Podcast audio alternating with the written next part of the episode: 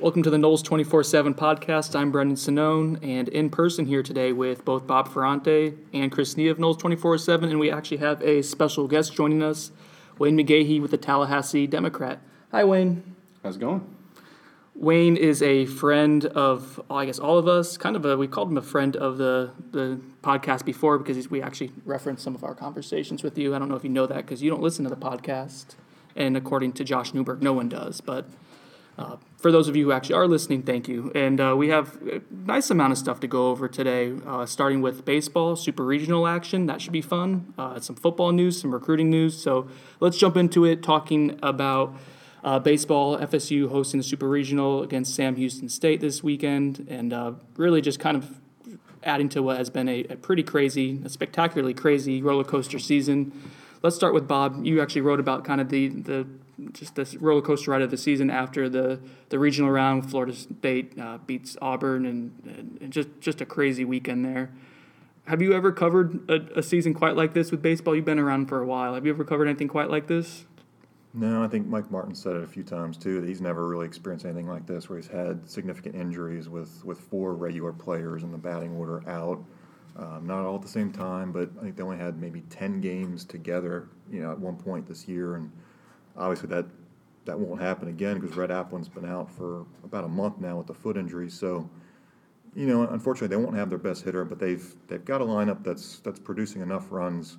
It's got some holes in it, but I think this is a uh, an interesting team as far as how the pitching has come along. Finally, it's it's finally starting to develop into the pitching staff that we thought it could be. They've gotten a lot of consistent starts in a row, really starting from that, that first game of the Louisville series up there and they've just been able to piece it together. At this point, I, am kind of done predicting what this team is going to do. I have no idea win or lose this weekend, but it's kind of been a fun ride to watch the last couple weeks. And Chris, you said the other day that I think it was our last podcast. You said that this was sustainable, and this was after the ACC championship, and, and we talked about what this team was doing well. I guess how do you view of, of I guess I mean obviously they're they're peaking. What have they done well to get to this point, and what as you begin to I know you're working on a piece about how things kind of flipped. Um, what has kind of gone into to the, the fortunes of just changing for this team so so quickly? Well, I think the turnaround is both on and off the field. I think off the field they're a loose bunch. You know, FSU baseball traditionally usually gets tight at the end of the year in the postseason. I don't think this team really has that mentality. I think Quincy kind of leads that train. You know, he's loose. He's sort of a, I say this nicely, an idiot, but in a good way. He's that guy that keeps them loose in the dugout. He's having fun doing it. You know, he's just going about it. And he, he handles that role very well. I think that helps. When the going gets tough, this team doesn't get all bunched up. Now, on the field, it's quality starts. First and foremost, it's the ability to get guys like Tyler Holton to give you, you know, eight, nine innings. Will Zirzow comes out of nowhere and gives you a complete game you get that if you have bullpen issues, which FSU to some degree still has bullpen issues. If you get those kind of quality starts, it kind of erases your mistakes. And they've gotten away from giving away extra outs. You know, they did have some base running snafus, especially the two outs on one play, which was just magical. Um, I don't think I've ever seen anything like that before. You know, so they still have those moments, but in general, they're not doing that as often. You know, they're not giving teams 30, 31 outs in a 27 out game. So on when they're on the defensive side, and on offense, you know they run themselves out of an inning here and there, but they're not doing it enough where it's putting them in a predicament where they can't win games. So I think it's just a matter of playing better ball overall. But it starts with the quality pitching. The starts have been outstanding, especially dating back to the beginning of the Louisville series. And they've done a fairly good job of handling the pen too. Mm-hmm. They've they've had guys prepared in most cases to come in. Guys have handled coming in, playing the different roles. You know whether it's getting one guy out, pitching extended relief, two innings of closing with Drew Carlton. You know, different guys have worn different caps and done it pretty well. We, are doing this podcast in person to try to kind of help uh, with some of the audio issues that we've been having lately, and of course, the police helicopter flies overhead and kind of rattles the entire uh, the entire work media workroom that we're at in the bowels of uh, Doak Campbell Stadium. So um, good stuff, Wayne. What kind of going off of what Chris said? What are things I guess that are standing out to you about about this team right now? Where do you like about, about how Florida State's playing? I guess what gives you confidence that, that they have a chance, a really good chance now to make it to Omaha? Well, this team has been able to hit well for most of the season. There have been a couple, you know, here and there But now that they're mostly back from injury, obviously, you know, we mentioned Rhett Aplin mm-hmm. being out for the season. They've always been able to hit it. I mean, it, it comes down to what both of these guys said, where it's it's the pitching. Yeah. During the regional, Florida State issued eight walks in five games. They're throwing strikes. They're getting guys out, and they're getting quality starts. They aren't, you know, I mean, outside of Cole Sands, who had a two and a half hour rain delay in between, you know, his first and second inning. You know, th- they're going deep into they're going deep into games. So it, it, it all starts with the pitching. Florida State can hit with anybody, but now that they're putting the pitch, um, the pitching together, they can play with anybody in the country. If, if this continues and they continue to get the quality starts, they will be able to hit anybody in the country. It's just it's going to depend on the pitching as far as how far they go. Yeah, and the pitching it breeds confidence. You, Tyler sets a tone. Uh, I'm glad Tyler's the game one starter for the Super Regional. He sets a tone. He's damn good. He's got three pitches. He hits his spots. Teams just don't have luck against him. He's keeping them off balance. It sets a tone. You know, Drew Parrish has pitched very well in the last month. Will came out of nowhere. You know, hadn't thrown in what 26 days. Has the outing of his life. You, you see good pitching, you want to repeat that. You know, I I think when it's Karp and Bird and Drew Carlton and guys like that coming out of the pen, they want to live up to what the starting pitcher has done for them or what they saw the night before, or the day before. So. I think you know baseball's a game of confidence. FSU had none at some points during the season. Virginia Tech series is one I think back to. They were pretty you know horrendous at that point of the season. It's pretty clear this team is not only a loose bunch like I spoke about earlier, but I think they're a confident bunch. They they mm-hmm. know they're good. Everybody around this program preseason spoke about this team in a different light than they normally do. They always think FSU baseball is good, but they thought this team was capable of being very good mm-hmm. and walking through the gates of Omaha. And now they're two games away from doing that. And they were 27 and 18 in late April, and now what's the record? 41 and or 43 and 21. So, uh, just again a, a crazy comeback. And you guys had talked about things that they had to do to get to this place, and, and they've done it. Now two wins away from getting to Omaha. Wayne, you actually had a, a really interesting story on Sam Houston State and kind of their strategy with a ton of bunting, and, and you talked to different coaches in the conference, and essentially it's a pain in the ass to go against, right?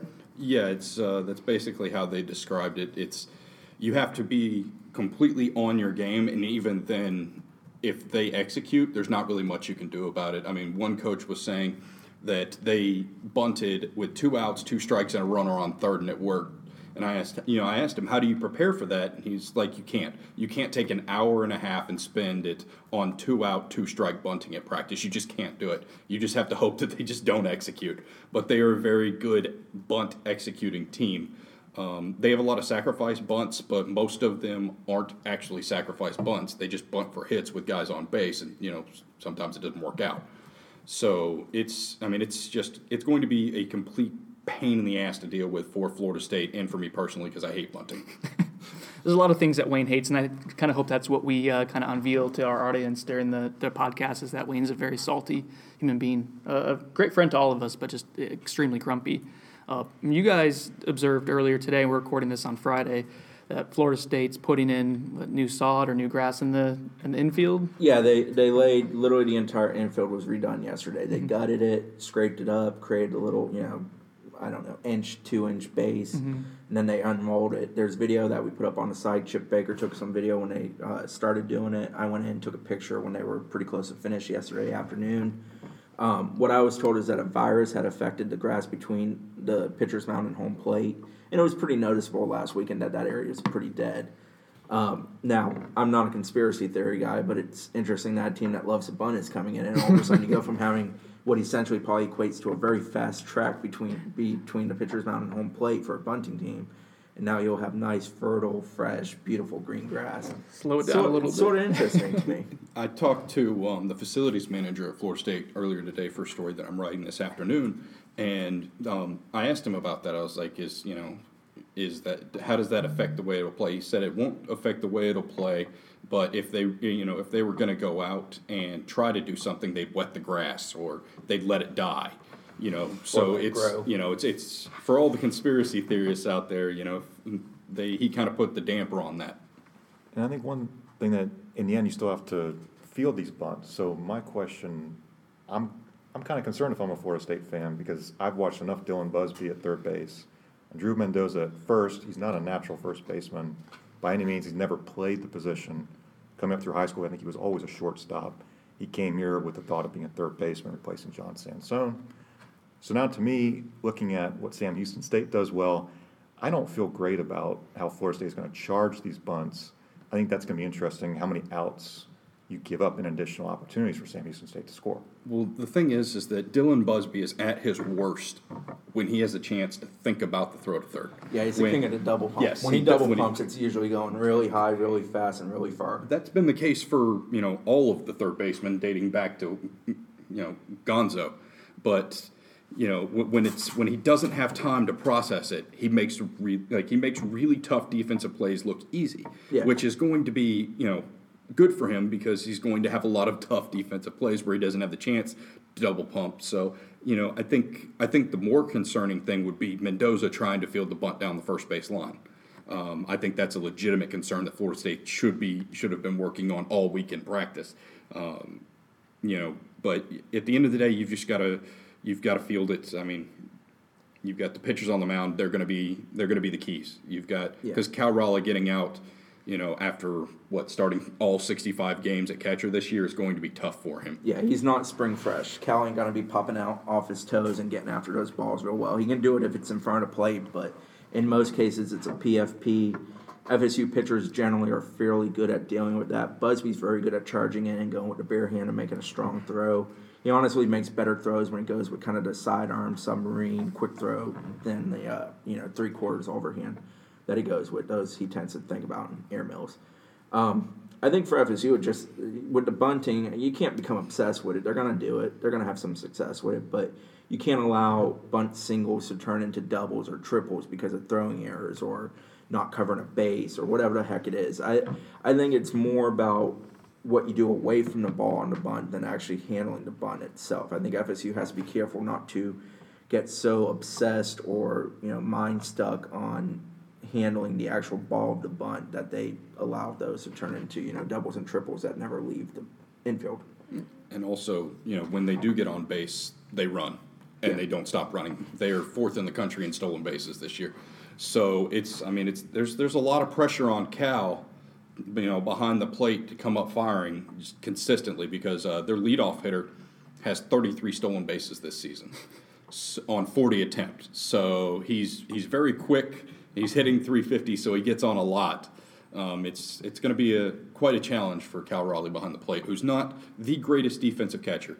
He has a cannon of an arm, and when he's accurate, he's he's on. But when he's off, it's going into center field, and it's going to turn from first to second to first to third. Yeah, and you, need pitchers to do an effective job of keeping guys on base, making the right pitch when the pitch needs to be either, you know, high so Cal can get in, throw, or outside so Cal can get in, maybe snap down to first.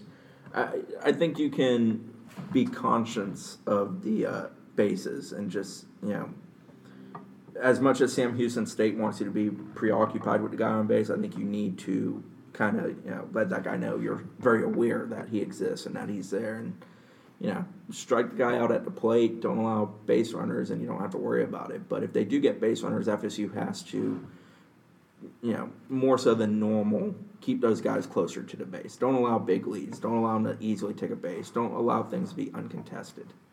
I do think that starting um, Mike Martin in, the, in his press conference said that Drew Parrish was would 99% likely start the second game of the Yep. series, which I think is extremely smart on his part because Parrish has much better breaking stuff than Cole Sands. Cole Sands is a power pitcher, a lot easier to bunt that type of ball than it is to bunt a curveball. So um, Mike Martin's playing the uh, playing the matchups, and I think he's playing very well. And I think um, also uh, Bryce Johnson, who I mentioned earlier, doesn't hit left-handed pitching very well. He's a switch hitter. He can't hit from the right side as well as he does from the left. So going two lefties in the first two starts could really make a difference. Yeah, and to add to Wayne's point on Johnson, he has 33 stolen bases, which ranks fourth in college baseball. The team as a whole has 102 out of 138 attempts, which ranks 10th in the nation as far as stolen bases total. So they're they're a very active team on the base path. So it's clearly something FSU has to keep an eye on, and they're what fourth in sacrifice bunts in the nation. Yeah, I think 68. So yeah, So it's it's interesting. It's like a like a type of psychological warfare that they're almost trying to play, where there's been a mm. ton of pressure on the infielders, and that's where it comes down to Florida State. Like you said, Chris, just not not making mistakes, not letting a single turn into a double or an errant throw or something like that. The two teams are just completely stylistically and program history wise at the Opposite. opposite end of the spectrum. Florida State's hit more home runs than they have since 2010 season. They're still playing. Mm-hmm. So. And then you Sam Houston, And then Sam have- Houston has hit 31 total. And then you look at the They have, programs. they have 28 triples and 31 home runs. So that, that entirely depicts what that team is. They're Yes. about speed, not power. Yeah. And then you look at Florida State's making their 16th super regional appearance, the most of any team in college baseball, and no team from the Southland Com- Conference has ever, Ever. made a super regional. Yeah, Sam Houston's So first and first from I mean, the we're on the completely opposite ends of the spectrum with this super regional. I couldn't think of a team that FSU's played, and I've been going to FSU baseball either as media or as a kid for 20 or so years now. I can't remember a team they played that played this kind of style. Like I, I've seen teams that were very good, effective bunting teams, but not teams that literally bunted on purpose constantly. constantly. Bob, you mentioned that they had, didn't their coach say today they had like a bunch of former Florida or uh, football players and stuff like that on the roster? Like, this is Yeah. a team that goes after athletes, right? Yeah, I think he knows who he has to recruit. He talked about, you know, he wants a certain mindset. The guy has to fit, you know, exactly what the program wants. He says, as a recruit, you know you're going to come in, you're going to bunt. It's it's a bunch of high school football players, and it's kind of interesting. He's he's a really fired up baseball coach in a football crazy state, and he's a small baseball program at that. So he's got to do something a little bit nuts to recruit enough players who can compete in that conference. He's also the king of cliches. Well, Yeah, he checked off a lot of boxes during the press conference. I mean, I think he Speaking channeled Zach. He channeled Zach Galifianakis at one point to do a little wolf pack talk. I, I heard something about taking down buffaloes. I mean, thinking dancing with wolves. I mean, we it really got interesting over there. We had the we had a s- biblical reference, which I'm all. It's all good. So it was an it was an interesting afternoon with uh, Matt. What Deggs is it? I can't remember his Deggs. last name. Yeah. Dances with Wolves is a terrible movie, by the way. Every Uh, movie Kevin Costner in, uh, well, Whoa. You, Well, hey, whoa. you're All right. on. Yeah, I'll go ahead and say we- it. Field of Dreams was digress. terrible. Oh. Okay. Oh, my okay. They they they pandered pandered to to nostalgia and Yeah. and it's just cheap, And cheap and unfortunately, dirty. Brendan Sonnone will no longer be with us on the podcast as he is dead. Man. Stick to your day job, Sonnone. Eh, I'm forgettable at that too. You know, it's kind of like like Sam Houston State. I feel like is like the the Georgia Tech. Of it. It's almost like going against this triple option, crazy spread team that's having the or the spread option, whatever you know Paul Johnson likes to call it. You it. can try to prepare for it, but until you see it, you don't know how. And it's gonna be a pain in the handle it. ass, and it's different. Yeah, they have no idea how to prepare for it because they can't lay down a bump to save their lives. But I digress. So, Bob, Bob, earlier you said you didn't want to do any more predictions for this team because you don't know how to predict uh, who's going to win this weekend. I don't know. I, I could definitely see Florida State winning it. They've got the pitching staff that's really been on a roll of late, Uh, so that's that's a huge advantage with their consistency, um, not just with the starters, but you know you could bring in Zirzow or Karp if you need to late in games. Um, you feel better about the pitching staff now. I do think they win, but the back of my head is still saying, "Oh my goodness, how are they going to field against bunt after bunt after bunt?" I just that's the thing that kind of gives me some pause. so, what do we have? What do you got? Are I'll go. are they going- I'll go Florida State to win in three games. Three games? All right, Wayne, what do you have? I got Florida State in two. I think the overall this team is just much better than Sam Houston State is, um, talent wise, pitching wise. If Florida State can carry over, you know what they've been getting from the starting pitching. I mean, Tyler Holton has just been masterful. I mean, there's no other way to describe what he's been over the past month. If he continues that and gets Florida State into the uh, you know, into the first game. Maybe say if Florida State could win big in the first game and just take all of that, you know, momentum that Sam Houston State had, it would uh, it would go a long way. So I've got Florida State in two. I think uh, they're just the better team, and I think that's going to ride. Yeah, I, I feel the same way. I, I got FSU in two. I, I don't want to diminish Sam Houston State. They went into Lubbock. They beat a really good Texas Tech squad. They beat Arizona in the process of winning that regional. Um, they're legit. I mean, you don't get here by not being legit. It's not luck. They won their conference tournament. They placed third in the regular season. So they're not a bad baseball team, and they're a unique baseball team. I just think FSU is a better baseball team, and I think truthfully FSU's pitching, and I can't believe I'm saying this because it was crap, you know, six weeks ago. But FSU's pitching is far superior to their opponent, mm-hmm. and I feel like they've clicked. I, I I feel like FSU is chugging along. It's not always about being the best team; it's about being the hottest team. You know, we always talk about that cliche, but it's true. FSU's a hot team. They're a good team. They're a talented team. I think they're the better team. So I think they come out of here and go to Omaha. Last thing before we uh, we we move on uh, to football and some recruiting stuff. Do you guys know what a Bearcat is? I don't know what a Sam Houston State Bearcat is. I don't know, but it's Bearcat with a K. Yeah. So, So- does anyone know? No, no. All right, all right, guys. If you know what it is, uh, please let us know. Google it, whatever. Uh, I, I don't know what a Sam Houston State Bearcat is. So, all right, moving on to to football. Uh, some news, which you know, typically when there's news in June, it's not great. Um, and in in this case, it's uh, Keith Bryant, uh, reserve defensive lineman, is no longer on the roster. Uh, we had heard kind of some rumors about that for eh, maybe a couple weeks back. weren't able to confirm it, and uh, and he was uh, arrested. Uh, was it earlier in the week? Is, Um, isn't it amazing how when a guy gets arrested, they're so quick to confirm it? to confirm it, yeah, and then the guys that aren't arrested that are still floating around, and, and until Colin Blake gets uh, gets arrested, he's not. He's not. Yeah, He doesn't it's a weird- actually exist, so Who can Col- Colin Blake? We've, we've seen him parking outside this press room before, long after his uh, his time was over. But um, yeah, so Keith Bryant gone. Florida State, you know, quick to, to let him go. We heard had heard academics with him, but but again, not able to confirm that. So I don't think it had to do with the, the actual arrest. He had had multiple off field things with, with at least parking citations, and there was almost a there was a, a at least a half dozen from when I went and did searches of it. I think it more has to do that he's a fifth year senior with six total tackles to his name Yeah, in his you, career. You, Three you ga- reach a three point in your yeah. career where you can't you can't give them a reason to say sign our. Yeah. Like, you just can't do it because they're you know Jimbo's not one to process and cut guys, but you know when you're trying to fit a class and you have to make room and We, we've and talked about the a reason. scholarship crunch, and they you know, are up against it at this point. I think they're at 88, if I'm not mistaken, Yeah. uh, projected. That's with if you assume that all 2017 class guys are coming in, which we believe they are. Not official yet, but but we believe they're all expected to. Uh, and you have to get to 85, and I believe it's at the start of the fall semester. So.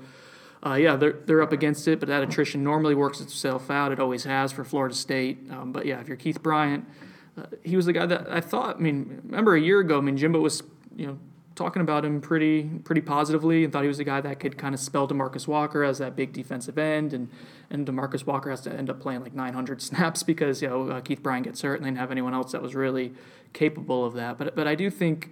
You know, he had enough talent to make a contribution this year if he was healthy. But but you and you have Jalen Wilkerson, who's comparable skill set and two three years younger, uh, Janarius Robinson's the guy you need to get reps in there. Like you said, Chris, at that point in his career, you just you just can't afford to, to give the team a reason to, to let you go. He's also not a guy that brings anything special to the table. Like if you go back to a fifth year senior who you know made an impact as senior after not making an impact you know any time before that, it's Giorgio, Giorgio, Newberry. Giorgio Yeah. Newberry. But he brought length. he Length, brought you know the dime rabbit package. He could get up, block, uh, you know, bat down passes. Keith Bryant brings none of that. Yeah. Uh, well, I mean, no, he's not. Uh, but if you needed, I mean, they're short on big defensive ends right now. Those edge setter type of Keith- guys. Keith was always a guy that I think some in the fan base, and I'd throw myself in this, we harkened back to the recruit he was supposed to be. Mm-hmm. And we expected at some point he's going to give us, you know, return on that deposit. There's going to be something from him. Never happened. No. Whether injury or just not getting out of his own way on the field or whatever it was, it never happened. Did I think he could play this year? Yeah, I think he could have found himself in some snaps. But at the end of spring, he seemed like he had pissed the staff off again. And They I were- think he was running they were- 14 Yeah, the, were la- done. the on a last day where there wasn't a 14. Yeah. So He was the only Yeah. scholarship player doing in on the fourth team in rabbit drills. That's yeah. Yeah. He had he had done something that had pissed everybody on the staff off. it's like he kept, you know, getting in a really fast car and driving down the road and running into a dead end. That's the best way I can describe his career. Like it, it, it never seemed like it was going the right direction. Well, he has day. run through red lights apparently, according Yeah, to court documents. Yeah, or at least used, stop uh, signs, I moving should and say. non-moving violations because those apparently seem to be his thing. Uh, you mentioned Bryant, and I just did. We'll get back to the defensive ends, but I did a story on the 2013 class. I'm going to look through like each class, and Wayne, you probably didn't read it because you don't read my stuff apparently. And I don't know I if mean, Chris- who does? Bob's the only one who does because he's forced to edit it to I make actually sure. read- I read that one. Uh, so what's interesting, at least to, to me, about that class is uh, almost half of the 22 guys at Florida State signed, and that's including uh, was it Richie Claypool? Am I pronouncing that correctly? I'm terrible with names. Claypool. Claypool. Um, he never really arrived because he had concussion issues in Florida State. You know, uh, They honored him. They honored they, he was never. But of the equation. yeah, but but so he was part of the signing class, so I did include him for those purposes. But regardless, it almost yeah, of the 22, 10 have left early or just didn't finish their career at Florida State. That's not including like guys who've gone on to be drafted, and just a, a group. And Chris, do you remember that class? That was Jimbo's lowest ranked rec- recruiting class, the only one to not be in the top ten since he's been at Florida State, and and the on field results have kind of kind of matched that. Yeah, I mean, we've seen at FSU when you have two good classes in a row that pan out, you can win national championships. That's kind of the you know exception, not rule. It's tough to get classes to pan out at a really high rate. If you get above fifty percent, you're doing well. If you get in the 60, 70 percent range, you're going to be a very good elite level football team. Especially if you have that in two instances coinciding with Yeah. one another. Um, that class, uh, truthfully, that class is a disappointment. I mean, there's what two superstars in two, it? two, two stars, and that that's to me, it's like not just the ten guys that didn't you know make it. And I think Wilson Bell was fine, and he didn't make it, but he plenty of contributors, but very few guys that were truly yeah, there's elite, and then there's just this huge gap. There's not enough guys in between, like Matthew Thomas or Yeah. Derek Hoskins, have one season of starting experience and, and just haven't done enough yet to, to be good. We, we may see some of them pan out. I mean, Yeah. there's still time for what five, six of them basically. Matthew Thomas being the one Uh, Thomas, charge. Hoskins, Ryan Green's still here, and you Yeah. know, I mean, but he's in a loaded backfield, or at least a talented one. Uh, Vickers is still Hey, here. Jimbo Fisher loves him some. John Is Vickers in 13? I can't remember. I don't have it in front of me. But yeah, they have a couple guys still here. Uh, Kerr is still here. Yeah, so, good blocking tight um, end. Nate Andrews is still here. And Nate in that Andrews is still here. But but yeah, so we're looking at guys that haven't been difference makers up to this point. Well, I mean, you also have to consider that Florida State had to replace the entire defensive coaching staff outside of Odell Haggins that year. Mm-hmm. Um, you know, they replaced six coaches. They completely changed up the style of defense they were playing. Mm-hmm. So, I mean, y- you, I, I guess it was kind of expected that that class was going to suck because they had to process guys. you By know, FSU standards, it was not a. yes, it, it was not a great class. You know, we, we talk about it sucking, but it was what eleventh. Yeah, it was 11th nationally. You know, so I mean- yeah, but then I think that the biggest thing with that class is is yeah the the lack of star power in it and the amount of guys who just never did anything really. Like Ev- EJ Levenberry transfers with like one career start, and that wasn't much of a start. Uh, Keith Bryant, we've already talked about. Was Isaiah Jones the wide receiver? You know, these are all guys that were ranked 250, you know, in the composite or better. These are guys that were expected to be difference makers. Ryan Green hasn't been able to stay healthy and, and switch positions and back, you know, from running back to cornerback, and um, it just hasn't been. What the issue is is then if you compound that with a bad class afterwards, and 2014, which I'm working on now, is still kind of to be determined. You get Dalvin Cook, who's obviously a special player. Uh, and they haven't had as, as much attrition thus far, although that's still a year to, to be seen till it catches up. But that, that's kind of what the issue is of, of where you see now. And, and one more thing, and then we'll move on. But that class, the offensive linemen in that class really didn't pan out, and the linebackers in that class, at least to this point, uh, haven't been impact guys to the extent like like Matthew Thomas has been fine in one year starting experience and really came on late last year, but his recruiting ranking was in between. He was in between uh, Jaylon Smith and Jonathan Allen. Yeah, Uh, Here, here's a quick rundown of the what I will equate to dead weight in that class. Ira Denson, who got himself an off-field issues. Levenberry left out of transfer, didn't like more it like. Le- Levenberry. Keith Bryant, you know, we've covered. Isaiah Jones transferred out, went JUCO. Richie Claypool never was going to play here. Ryan Hoefeld got hurt, and truthfully wasn't. all You that got like nine starts out of him, but yeah, Yeah. not great ones. Wilson Bell has transferred out. Devers Bryant never truly made it. And Tyrell Lyons left. I think Tyrell was actually done fairly good at where he transferred and he to Northern Iowa. Northern Iowa, and he would have been a decent situational player at Florida State if he had stayed. John Franklin left for greener pastures. He would have been a good hopes of playing cornerback if he had cornerback if he ever decided to play corner cornerback. You know who the quarter. you know most productive linebacker that they signed there was? Freddie Stevenson. Well, as, he- Fullback. not linebacker, but yeah. Then they signed what five or six I mean, linebackers he, he signed in as that a linebacker and then he moved to fullback. Bob's boy.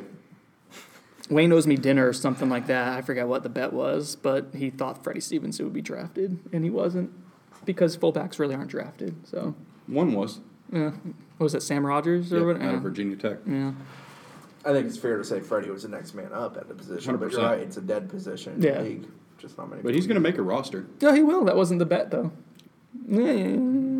All right, so back to back to defensive end. Um, yeah, I I don't think any of us thought Keith Bryant was going to be a huge factor this year at all. I, again, I thought having a guy that's a big body player uh, is kind of needed because you don't really have a proven one at all in this roster. So it'd been nice to have that insurance. But uh, so let's see, what did they have? They have Jalen Wilkerson. Yep, who is heavy. Um, But this- I think Jalen is kind of getting in that position of being ready to contribute. we like, saw his body starting to kind of get morph, back in the check. yes. Yeah. Yeah. I think he intentionally got very heavy and then worked his way back a bit because he had to put on weight. Janarius has been kind of the opposite. Janarius, you know, looked like Titus. yeah. He's added weight. I think he's about 260 now. He looks like a million bucks. We'll yeah. see if it yeah, translates. he passes the eye test as much Yeah, as anyone the, on the thing with roster. Mm-hmm. Janarius was learning how to play the position. He just didn't really have a great understanding when he walked through the door. I think working with Brad will pay off. Working with Demarcus last year will pay off. Mm-hmm. But you know, he's a to be determined type of guy. he's a guy who needs to get reps, though. I mean, he's Yeah. he's a guy who can't, you know, isn't going to learn just by sitting on the sidelines and having Brad dictate it to him. He needs to get out there and get reps. And That's when you have a guy who, like Keith Bryant, who eventually you just can't steal reps from a guy like Robinson. I think is what it comes comes down to. Unfortunately, you know, Alabama's up first, not you know yeah. the Southeast Sisters of the Poor. So we're still kind of looking at what they do at strong side defensive end. I mean, do they take Josh Sweat, and that's you know, something Jimbo had mentioned. He's a really good edge setter, but it's a different role when you're when you're playing on the strong side and, and lining up with a tight end he or also whatever. hated the Yeah, I was gonna say, he he's not a fan the of the idea. idea. Well, you know, what? I don't think it matters if he likes the idea or not, though. Too like I don't know how much. I think know. the way you have that conversation is, hey, it's going to make you money. Yeah. Mm-hmm. It shows you're versatile. You can play both. You can play a lot of different schemes in the NFL, and you know, Josh Josh's future is the NFL. Whether it's a really high pick or just a pick. can, can Kaindoh, can Joshua Kaindoh, because he's a big, bu- I mean, he- he's a big play- dude, He's a physical dude. He plays big. I, Jimbo, I can't remember if it was during spring, pre-spring, after spring. I don't remember the exact timing, but he, he talked about how Kaindoh, you know, physically looks great, but he is big. He can play just as well big as he can play small. Mm-hmm. He doesn't look look it, but he is 260. I mean, it's Yeah. just he's Yeah. just so well put together. Mm-hmm. It's not you know He's he just create- doesn't look bulky. He's, he's a creative character, as I say. On Yeah, video he, games. he's not you know Demarcus Walker who looks big, but you know Mark, Demarcus, uh, and he was in really good shape by the end of his career, but he always had that little Buddha belly. Yeah. And even when he was in great endurance and stuff, that's just kind of his build. But yeah, so they're looking to replace Demarcus, and I shouldn't say replace, that's not the right word, but but you know, supplement his production, and he just did so much for them. And I, I think the one part of the DN discussion is they can get creative. I mean, they did three years ago. They did last year with Mm-hmm. Demarcus. It's not like they they're not obsessive with being the same thing year in year out Yeah. from a defensive end standpoint. Mm-hmm. They kind of play to the pieces they but have. they, they have guys that they can do a ton of different stuff rushing the passer. I mean, I don't think that's going to be the issue. you also have to you know throw in Derwin James. Yeah, in there. I mean, you could throw Josh Matt- Sweat out there. Matthew Matthew Thomas, Thomas was really yeah, good. You still have You Jacob get Pugh, creative. who's you know 240, 250. Oh, And they have you- about six or seven legitimate, like high end, talented edge rushers. I just Yeah. more can get concerned about defending the defending the run. I think that's more. Well, the, so do you have I'm- Wally Aime? I'm or, of the opinion Nnadi and Christmas are both going to be badass level players this year, especially Nnadi. If Nnadi, he's fully uh, healthy, yeah. I have no Yes. doubt. With Christmas, his Christmas's potential is outstanding. I Mm-hmm. mean, he can be phenomenal when he plays to his best. He was really good in the spring game as well. The light seemed to be coming on. Those two set the tone. You know, it makes your edge rushers have to work a lot less. You know, to be successful. Mm-hmm. yeah, if you can if you can have those guys, you know, take up gaps and stuff, both of them consistently, then yeah, you don't need a, a Demarcus Walker to set the edge to teams that. last year know. focused two on Demarcus a lot, which helped free up other guys. This year, you know, if they're having to focus three on the two on the interior, it changes the scheme, changes the attack. So, I don't think it's a predicament. I don't think Keith Bryant truthfully influenced the roster a whole lot, nor the outcome of games. I, I don't think there's, you know, much to make of it other than it just is a body off the roster who could have been capable of taking some snaps. You know, it's June. We spend ten minutes talking about Keith Bryant's contribution or, or lack thereof. Um, all right, I'm trying to think anything else on football. Let's move to well, we got Justin Fields talk uh, Yep. because I know you, you know we don't talk about quarterback recruiting enough on this podcast. So, Chris, can you kind of just update uh, uh, where Justin Fields is in his recruitment, a recent decommitment from Penn State? I guess take it from there of what that means. Yeah, he went ahead and backed off Penn State, which had been the source of a lot of speculation for several weeks. Focus is uh, Auburn, Florida, Georgia, Florida State. Some people think it's more of a three team race, with FSU not being one of those three. Some people think it's a four team race. I'm personally of the opinion that it's a how many ever teams he visits this summer race. If he shows up on campus at Florida, Florida State, Georgia, Auburn, he cares about all four of those. Um, Auburn, his seven on seven coach is Cam Newton. He's very close to Cam, so that's kind of part of the reason they're in play. With Florida, they've been on him about the longest of anybody. They've worked the hardest to get him out of that Penn State pledge. And, you know, clearly they need a quarterback on that roster. Their offensive talent's not very good, and it's You see, Malik Zaire is not a capable quarterback. Eh, He's really he looks like a running back. He's like a poor man's Everett Golson. He's and 90 Everett Golson was pretty poor, so hey, I'm, He I'm has not all about it. 97 career passes. Um, Georgia is the in-state school. They've worked hard on them. There's appeal there, but Georgia's roster is probably the most unappealing of the four. And then Florida State, you know, kind of got in there late, has to do some work, and you know they'll go from there. If they get them on campus, they'll have a shot. Plain and simple with that kid. It comes down to getting them on campus, doing work, impressing them in person. All right, real quick, sorry to interrupt you, Chris, but we, uh, again, trying to get nice audio, and now we have people coming in and just throwing metal chairs, and it's like a WWE or WWF or whatever, whatever you crazy kids are, are watching these days. Uh, it's like a wrestling match in here. So, anyways, uh, sorry about the noise. Uh, we had to pause and let things go. And as I'm recording, I'm now distracted because I have both Chris and Wayne looking outside at the Bobby Bowden statue, presumably because they see a recruit possibly. Um, this is kind of kind of a distracting podcast, and I'm also finding it to be an enjoyable one to record too. It's a lot of I'm life and podcasting personality. and stalking at the same time. I can do multiple things at once. Chris Chris was called creepy by a compliance officer today. They meant it nicely though. Here's the thing: Have you seen the you know describe your job badly? And you know our our description would be I've I stalk kids for you a living. Stalk 16, 17, and 18 year old kids on Twitter. Career day at my kid's school was really awkward last year when I was explaining my job. They were they were a little dumbfounded by what I did. you get paid for that? um, so, anyways, Justin Justin Fields. So that kind of surmises like where Florida State is with him right now. Obviously, uh, we've talked about quarterback recruiting and kind of the need for there probably being a, a seeming more and more likely that they want to take a guy in 2018 um, Yeah. and needing a good one too. I think with Fields, people need to slow the heck down. How dare you? Like every you Tell know, he to slow decommits down. and everybody's like, "Oh my God, he's going to Florida." Blah blah blah blah blah.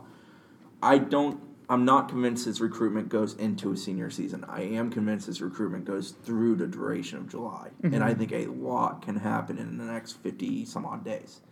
He's got visits to take, schools he wants to see, and I think he's a kid that truly is going to investigate schools. It wasn't easy for him to back off Penn State. Yeah. He didn't come to that decision lightly. He didn't rush into that decision. That was like a month in the making at least, right? There, Yeah. there was a lot of talk for a good while, and the kid took his time to make sure he truly wanted to decommit. Mm-hmm. And he, he should have. He probably committed too early, to be perfectly honest. He's blown up from a national perspective since he made that commitment. So I think he's going to take his sweet time doing it. I think he truly wants to get a feel for coaches, schemes, talent, incoming classes, all of those things. And the only way he and his father are going to be able to do that is by getting on campuses. So the next key for him is getting on campus. Now he's a busy schedule kid. I think he's at the Rivals Five Star Challenge this weekend.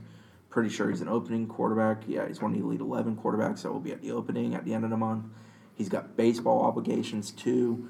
So fitting in camp and school visits isn't exactly easy. You can't just, you know, hop in the car and go to five schools this week. He's busy. Mm-hmm. So I, I- you know, I've, I've said August 10th is my kind of drop dead date for quarterbacks. I don't know if he'll be committed by then, but I think he'll have a much better understanding of where he stands with schools and where the schools stand with him.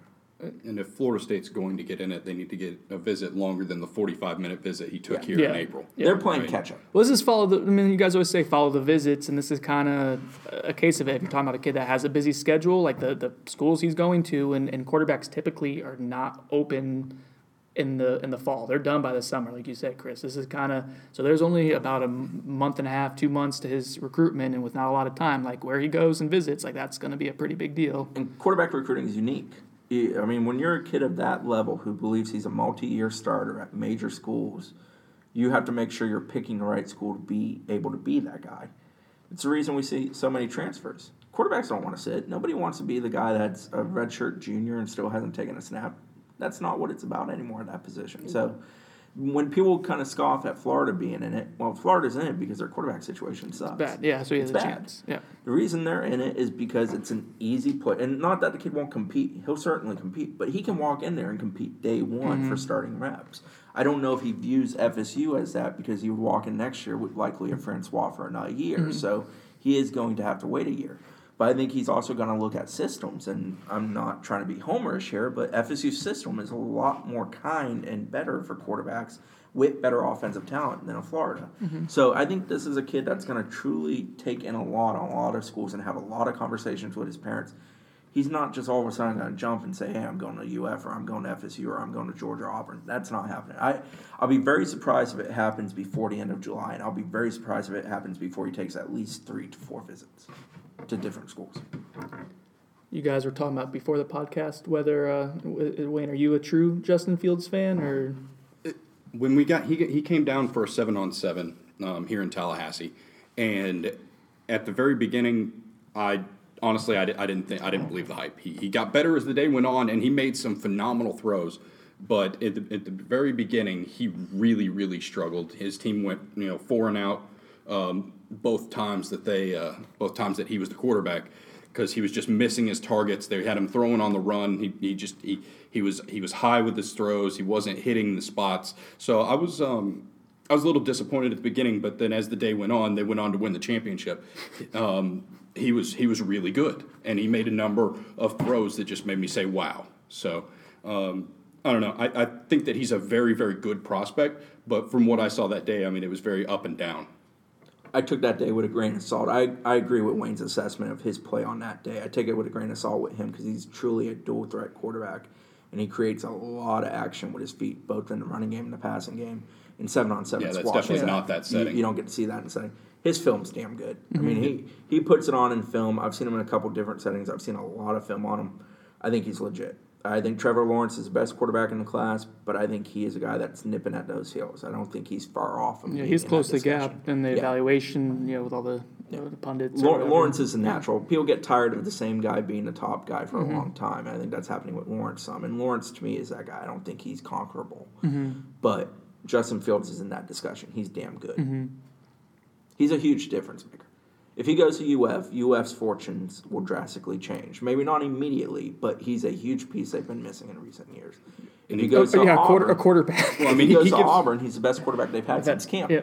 Maybe it, Stidham might be good, but I'm saying as far as what we know has happened, Stidham's been he goes to pretty good. FSU. He he's the next guy. How dare you Like forget about he, John he's Franklin's the guy. If you're betting money, Auburn. you would bet on him over Bailey Hockman or James Blackman. That's not to diminish the ability of those two players.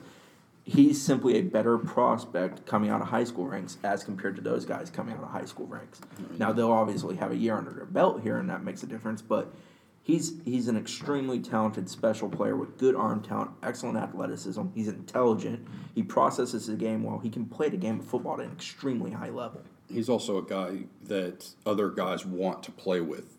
You know, he's if, if, if like you were saying, he does go to Florida, he's going to bring offensive talent with him because guys want to play with a quarterback of that caliber. I mean, especially at the wide receiver position, something that they have really struggled to recruit because they've frankly sucked on offense. Yeah. Um, so you know that that's just going to completely change things as far as you know bringing talent to whatever school he goes to. You know, I mean, he uh, if we're talking about, he probably fits Auburn's system the best currently of any of the teams that we're that we're mentioning here. Mm-hmm. But I mean, is Gus Malzahn gonna you know is he on the hot seat? Is he gonna get fired? he's a dual threat kid, but he, I think he prefers to be a pro style quarterback. And those, and then it's becoming so and so blend, so much more Yeah. blended. Like what, like J- Jimbo's starting to go RPO and He doesn't more and look more- to run. yeah. He can run. Yeah. He's extremely effective with his legs, but he wants to take a snap, read the field, scan multiple options, make it an intelligent play. If it's not there, then he'll go. Yep. But he's not, you know, taking the snap and thinking I'm going to extend this play with my legs. If it's not there, I'm going. He's not playing the video games version of a running quarterback. Mm-hmm. He ain't that guy. He is a quarterback who prefers to throw. And I, I think he, I think he can. I, I agree that Auburn, because Auburn is willing to be very versatile with their quarterbacks, might fit him the best of all four. But I think he can be ultra successful in any of those systems. I think he's a guy that you put him in a pro style offensive system that's willing to allow their quarterbacks to, you know, gain yards. Some of what we saw with Francois last year, but with a guy who's a little more, you know, just natural of a runner. I think he can be ultra successful. All right, I think that's a good uh, a good note to end things on. Uh, guys, thanks for joining us. The podcast went a little bit longer than I expected, but hopefully it was informative and fun. Uh, Bob Ferrante once again kind of stands on his uh, his baseball talk, uh, which is always pretty solid. Bob's just here so he won't get fined. I let y'all carry my ass the last half of the podcast, so I'm good. Last week you were uh, you were lucky you left, uh, and then just Newberg killed us the entire podcast by being mopey and ADD ish and or ADHD. I don't even know what it is anymore. Hate that guy. Son of a bitch. Um, but for the Noles 24 7 podcast, I'm Brendan Sonnone. Uh, thanks for Bob Ferrante joining me. Thanks to Chris Nee joining me. Wayne McGahee of the Tallahassee Democrat, who's, I don't know, what are you mad about right now?